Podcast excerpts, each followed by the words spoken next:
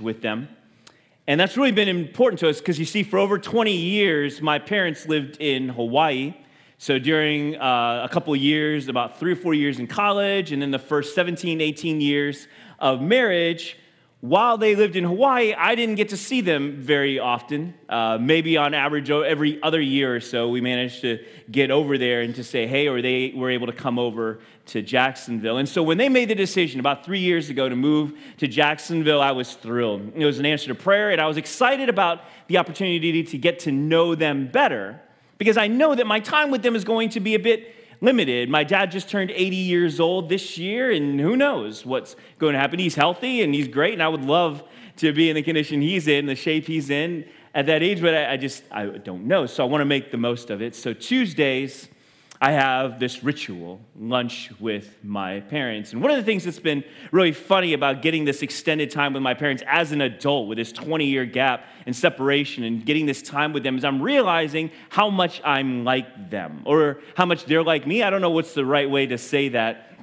But uh, I, uh, my dad and I were, were a lot alike. I, I uh, little, little things that we do just are, so the way he thinks, the, the, we laugh at the same types of jokes and funny things. Uh, we have little quirky things that we do that just are random and just for our own entertainment. Even if no one else laughs, we do it anyway. I remember once we were just kind of together out, and there was this little idol that was there with this big face on it, and he just decides to stick his finger up the nose of it, and he thought that was hilarious. And I'm like, that's what I would do. That's great. And and uh, I have this little obsessiveness that my mom has as well, that she can be kind of certain things that she, and I I have that. I'm like at times I'm just, I, it has to be right. And, and uh, my kids and my wife have seen some of that too. And for a number of years, whenever I get frustrated, I have this little thing I do where I'm like, ah. You know, and my kids have started doing like, ah, achha. And, and then they saw my parents, and then they realized that my dad's like, ah, achha. And I'm like, that's where I got it from, Dad, that's you. And I'm like, so yeah, so I'm a lot like my kids. There's no doubt that I am my parents' son. I know where I come from.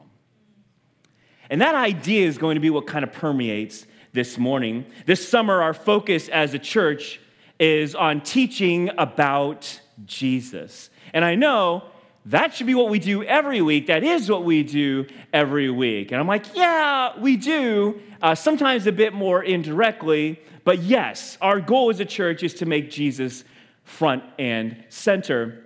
But typically, if we're to be honest about it, not just our church, but a number of other churches do this, as well, when most churches think about and talk about Jesus, what we're really teaching is what we think, what we believe Jesus wants us to do to go and make disciples, to share the gospel, to live in a way that honors and pleases Him, and quote unquote, and this is what it looks like, dot, dot, dot. And when we do that, sometimes what can get missed is that we, the realization, the understanding that we have been created first and foremost for relationship with Him. As in relationship, for those of us who have, and we all have relationships, whether it's with our parents, our kids, our spouses, our friends, whoever it is. But in the context of meaningful relationships, what we know about relationships is the most important thing is not what we do for one another, but how we know one another and that knowing is what drives doing. So that brings us back to this summer. What we're going to be doing this summer is we're going to go through three series that focuses on knowing Jesus better. And the intention of these series, and I want to be clear up front, is not to give you action steps necessary on what you're supposed to do so you can live and be more like Christ. We've done, we've done that often in this series, and some of that may come out in what is being taught. But the difference we want to establish this summer is to have that knowing Jesus drive the doing. And so the doing may look very different for the different people in our church because our central focus is not giving you a clear action step that we're all to take corporately, but a knowing and that corporate knowing to drive some of the doing in our lives. So last week we focused on the Gospel of John and what John wanted us to know about Jesus, to be able to see Jesus as the Word. And the reason why this is important is because most people don't. Most people, even in John's day, and his was the last gospel written, were seeing Jesus and we see Jesus and understand Jesus first and foremost as a person in our relationship, to understand him as Savior, miracle worker, healer, and, and maybe sometimes bestie. And so when John is presenting Jesus as the Word, he's not talking about Jesus the Word. Jesus the Word is unstoppable, immovable, immutable reality. And so, practically, what that means is John wants us to understand that as much as God wants a relationship with us, that relationship isn't built around Jesus adjusting to us and fulfilling all of our needs and wants, and, and where we're the center of the universe. We adjust to Him. Jesus does not exist to accommodate us, Jesus does not exist to make us happy. In fact, it's the complete opposite. Jesus is Lord. He is the master, and we are the servants. And as servants, our goal is to make him happy and to please him. Jesus word become flesh, the God of the universe in human form. And John says, don't forget that aspect of him. And this is, and that's where we were last week. And this week, we're going to be heading in a different direction. This week, I want to share with you another side of Jesus, and that's what this series is going to be on the personhood, the uniqueness of, of Jesus, and what he says about himself, and what he reveals about himself. So earlier, I shared with you about my parents and that I spending time with my parents and seeing how many ways I'm like them, I know where I came from. And I can't tell you how comforting it is to know where I came from. Well, Jesus did too. Jesus knew where he came from. And as John shared, John shares that Jesus knew that he was there in the very beginning, before anything was created, before anything was even an idea with creation. Jesus was there. Jesus is in the beginning. Jesus is God. Jesus is Word become flesh. But Luke shares another perspective, and Luke shares that Jesus is also the son of Mary, the Virgin Mary. And this is important. So we're going to take a, I was going to say quick, but it's not so quick, but important detour.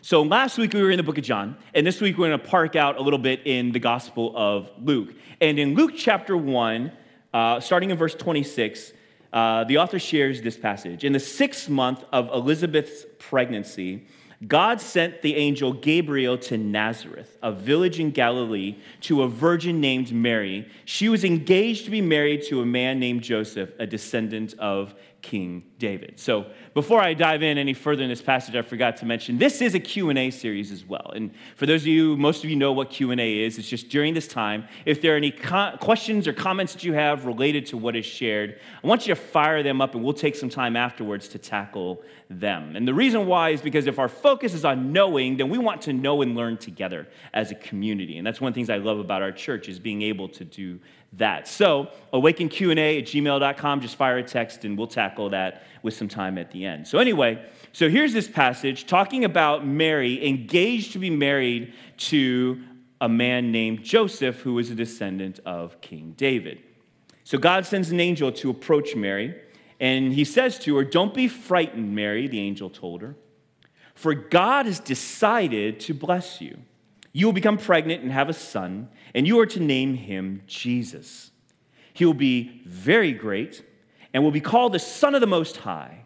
And the Lord God will give him the throne of his ancestor David, and he will reign over Israel forever. his kingdom will never end. Mary asked the angel, But how can I have a baby? I'm a virgin. The angel replied, The Holy Spirit will come upon you and the power of the Most High will overshadow you, so the baby born to you will be holy, and he, was called, and he will be called the Son of God. That's really cool. That's the PG version of the Bible, right? The angel's kind of like, all right, this is still a really young lady here, so let's kind of talk in a way that's clear, but still a bit mysterious. And, you know, it's really interesting. When we talk about this idea of the virgin birth, many of us, and many Christians even, uh, don't think too much about it. We don't think about the idea of debating the virgin birth. For us, debating the virgin birth and whether it was actual and literal is kind of like debating whether or not Adam had a belly button. It's just kind of like interesting and maybe even a little bit important, but not a hill to die on. After all, if the virgin birth didn't literally happen, how would that really change our faith? And my response would be actually, it would change our faith significantly and in a number of different ways. So, the virgin birth is Jesus' street cred. Did I use that right, Richard Dubay? Just to, awesome, just want to check. So, the virgin birth is Jesus' street cred. It, in that sense, it gives legitimacy to Jesus' life and to his claims. And so, when people in his time ask in their own way to Jesus, like, who's your daddy? You know, Jesus would be like, it's not Joseph, yo, you know, and he'd be like, it's Holy Spirit, and uh, Aramaic slang. So, anyway, I'm sorry, I'll stop because that's just not me and I'm not cool. So, anyway, so we're taking this little detour into the virgin birth because it's important for you to understand three truths that kind of surround what the virgin birth does in our theology and our understanding of Jesus. First, Jesus being born of a virgin fulfills prophecy, which for us might not be so important that, you know, 20,000 years ago or 10,000 years ago, something was written about a guy who would come, you know, 2,000 years ago, and that's just not, but to the, the world into which Jesus came, that was vitally important. It was evidence to the Jewish people that this is the Messiah, the one that was seen, you know, that was prophesied of has now come and fulfilled reality. Uh, second, being born of the Holy Spirit with the Holy Spirit as conceiver means that God is Jesus' father. Again, culturally, that may not seem like a big deal to us because some of us for most of us, it's like who our father is doesn't really determine our destiny. But it was not the same way in Jesus' day. So if you grew up in a family where your dad was a tailor, that means your family is a family of tailors, and that was the family business, and that's typically what you would do, especially if you were the oldest son. In Jesus' day, if your dad's a farmer, then your family is a family of farmers. It's a part of defining what your family is all about. And so when God is your father, what is your family business? Your family business is doing the work of the Lord. And Jesus understood that. Luke goes on to tell this story of how when Jesus was 12 years old, he got separated from his family and lost for three days. His parents freaked out because any parent who loses their kid for three days will freak out. And when they found him, Jesus' response in the temple, his response was, and he said to them, Why did you seek me? Did you not know I must be about my father's business? So even at 12 years old, Jesus understood that my father's business is not Joseph's father being a carpenter. My father's business is doing the work of the Lord. So even from a young age, Jesus knew what his father's business was. So That's two. The third reason why this little detour is important to understand the virgin birth and how it relates to us and our salvation and how we know Jesus is, uh, and why it's a necessary part of God's story is. Uh, actually, I'm going to back up a little bit. I'm going to ask you all a trivia question. And uh, there are a lot of there are a number of moms in this room, so you guys should be able to get this right. But even if you're not a mom and you just happen to know stuff about pregnancy, here it goes. At what point in a normal pregnancy does the mother's blood mix with the baby's blood, the fetus? I know Marie's in here and she will absolutely know this, but you know, we won't ask Marie to brown nose. Just kidding. So, uh, does anybody know out of curiosity? Never. Never. So, at what point during the course of a normal pregnancy does the mother's blood mix with the baby's, the fetus's blood? The answer is never because of the placenta. I'm, I'm sure there's much more detailed, and I'm just a guy who doesn't know too much about pregnancy, but I know that part of it. And I think that's kind of cool. And here's, here's why this is important and why it's not just an interesting trivia piece. So, blood is the scarlet thread that runs through the scriptures from the book of Genesis all the way through the book of Revelation. And the significance of blood is, is huge. In the book of Hebrews, uh, chapter 9, uh, what it says is, in fact, we can say that according to the law of Moses, nearly everything was purified by sprinkling with blood. Without the shedding of blood, there is no forgiveness of sins. In the book of Mark, he also makes it clear that it is Jesus' blood that establishes the new covenant between God and his people. He says in verse 24, Matthew 14, 24, and he said to them, This is my blood poured out for many, sealing the covenants between God and his people. So Jesus, Savior of the world, the unblemished Lamb of God, Jesus needed to be without sin. Any sin, even original sin the sin nature. And most of us wouldn't even think too much about the mechanics of how that's supposed to work, but God does. And Jesus' claim as Redeemer and Messiah would be empty if his life was tainted by sin. We understand that. The reason why Jesus' sacrifice is legit and effectual for us all is because he was sinless. The virgin birth declares that with the Holy Spirit as the Father and the mother's blood never mixing with the baby, that Jesus came into the world untainted by sin. And having lived a sinless life, Jesus was, is the unblemished Lamb of God. That's pretty cool. It doesn't mean Mary didn't contribute anything. If you know anything about Judaism, how do you become a natural born Jew in Judaism? Well, if you're born to a Jewish mother. Pretty cool. All right, so enough detours. Understanding the virgin birth is uh, relevant this morning because I want you to understand this idea. Jesus always knew. Jesus knew he was legit, but he was often seen by others who knew him as being illegitimate. Jesus knew he was legit, but he was often seen by others who knew him as being illegitimate.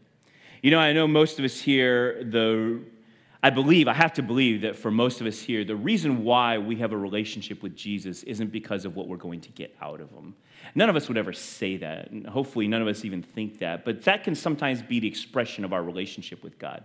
That makes sense. That for some of us, we're, we're in our relationship with God, if we'll be perfectly honest, and we'll say, you know, my relationship with God is strongest when I am most in need, because that's when I tend to seek Him most, because I'm asking Him to do something for me. And I'm hoping that even though that's an essential part of our relationship with Him, that isn't the main reason why we are in relationship with Him. But for those of you who, for whom that is kind of true, then John sharing Jesus being the Word should hopefully shift our thinking and realize, yeah, Jesus is not here to accommodate us. We are here to accommodate and worship and praise Him. But Luke comes at it from a different perspective. Luke comes from a perspective that says, you know, there are some who have a hard time relating to Jesus, of believing that he can understand where I am and how I'm struggling, where I'm coming from.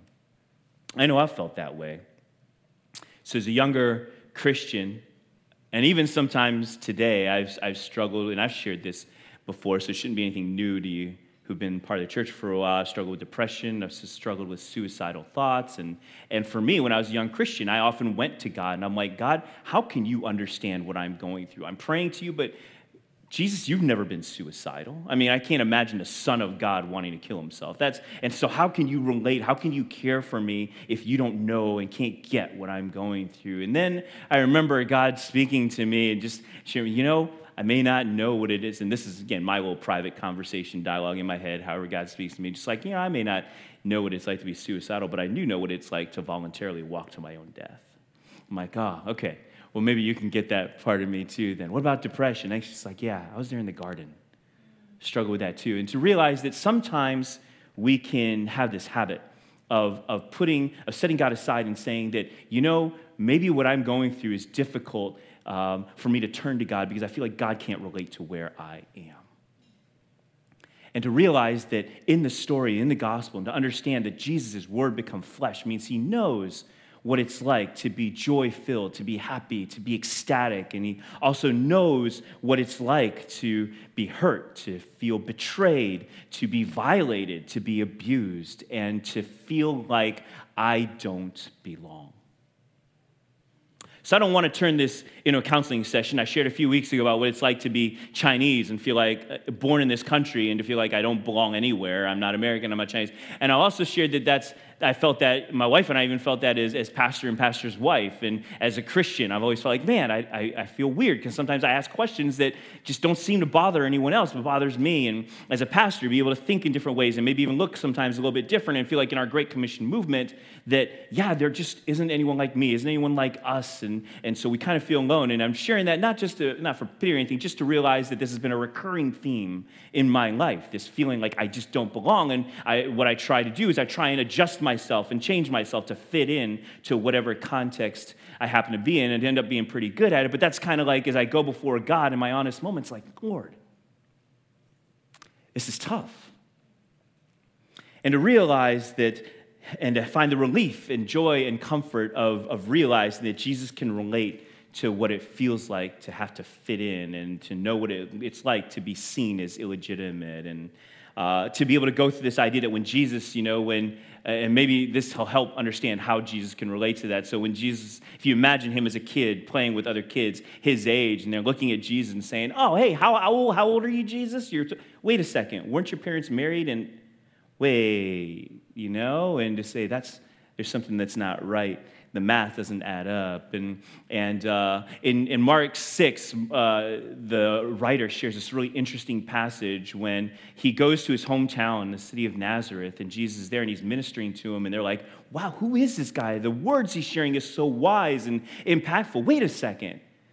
That's, that's Jesus. And, and here's what it shares in Mark chapter 6, verse 3. Is that not the carpenter, the son of Mary, the, the brother of James, Joseph, Judas, and Simon? Are not and are not his sisters here with us? So they were offended at him. You ever read that passage and wondered, what is it about knowing who he is that was so offensive? It's because earlier in that passage, it gives you a clue. They call him the son of Mary. I just told you earlier how important it is that what defines who you are is who your father is, because your father defines your family and your family's business and what you're all about. And the fact that he was called the son of Mary means everyone there just knew that you're not the son of David, you're a legitimate kid.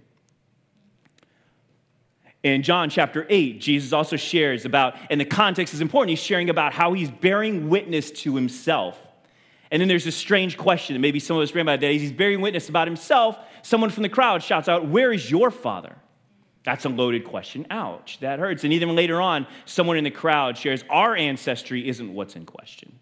Ouch. We can go around and round. There's nothing definitive in here. I'm just simply sharing, man, sometimes none of us can really know exactly what it was like to be Jesus living in that time frame. And I don't want to interpose my own thoughts and ideas. I'm simply saying that, you know, I get comforted knowing that Jesus knew what it was what it felt like to be seen as out of place and illegitimate in some way, shape, or form. And that knowledge, right? The idea that even though Jesus knew he was legit, he was seen by people he knew as being illegitimate the point I want to make is that Jesus, knowing he is the Word, become flesh, built a bridge between himself, between God and us.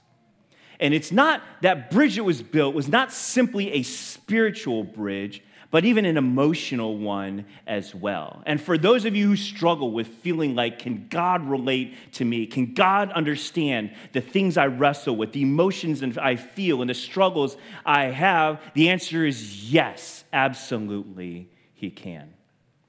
Jesus can absolutely relate to where you are and know you will never be alone when you have to go through it.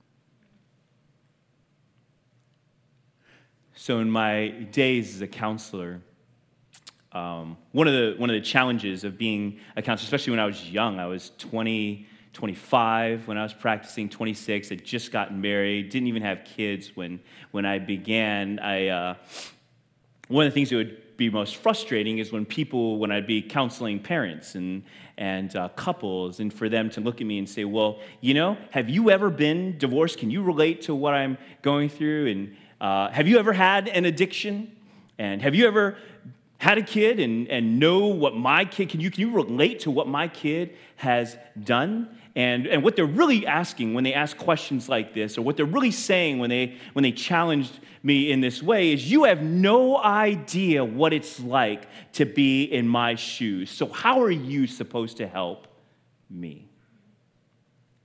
And when that happens my response would typically be like no you know what? Honestly, I don't know what it's like to be divorced. I didn't come from a divorced family, but I do know what it feels like to have your world fall apart. No, I've never been abused and I never had that done to me. But you know what? I do know what it feels like to be betrayed by someone you love. And for those of you who aren't in counseling and aren't in the field and done so i call this it's like finding what you try to do is you find a reference point and build a bridge.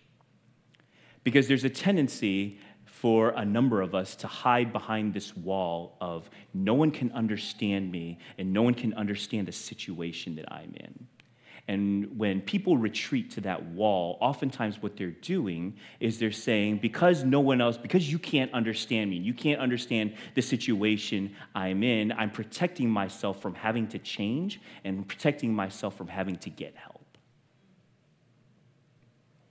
And what Jesus has done when he was Word become flesh is to create a reference point and to remove that excuse from our repertoire.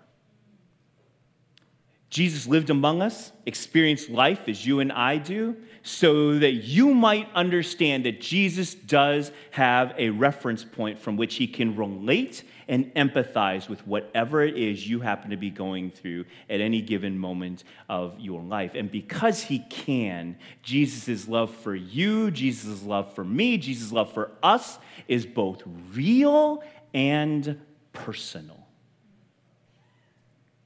In Hebrews chapter 4, verse 15, the author shares it this way For we do not have a high priest who cannot sympathize with our weaknesses, but one who has been tempted in all things as we are, yet without sin. So we don't have a God who can't sympathize and empathize with us.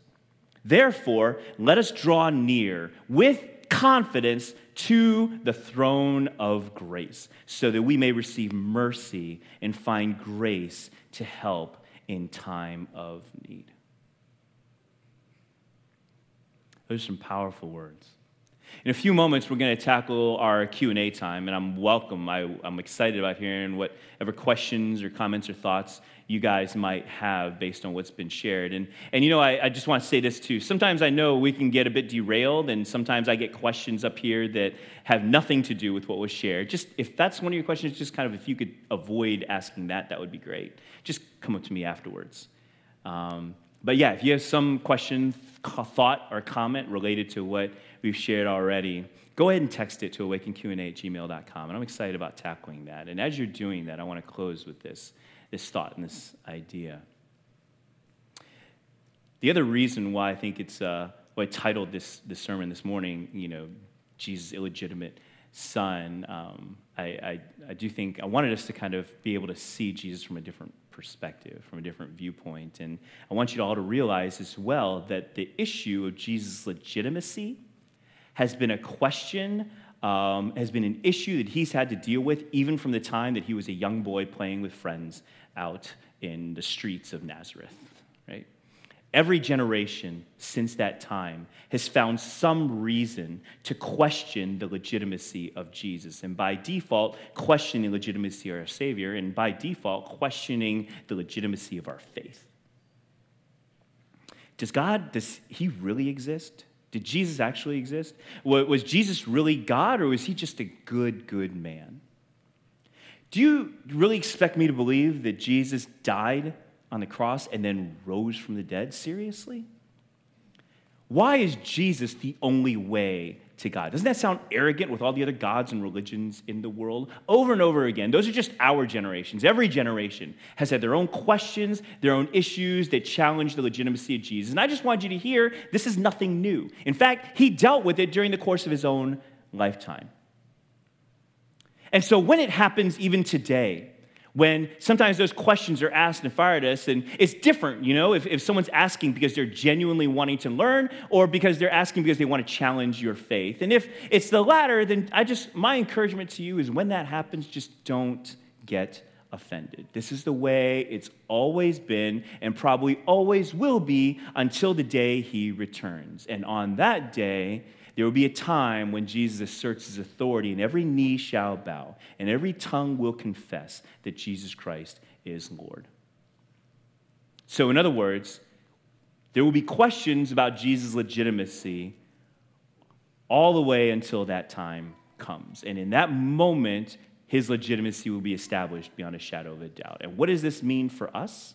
How does knowing God in this way affect us? Our legitimacy is tied to the legitimacy of Jesus.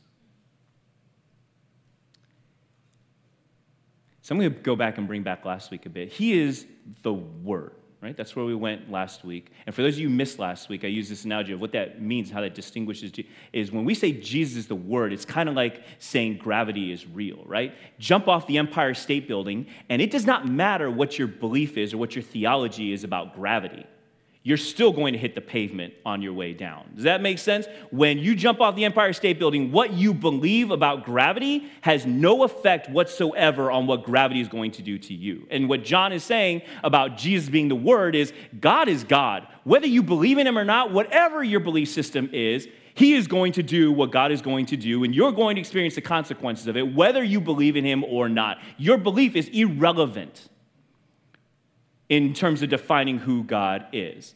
But then where we've gone is from that's where John was, and then we go to Mark this week and say, Word become flesh.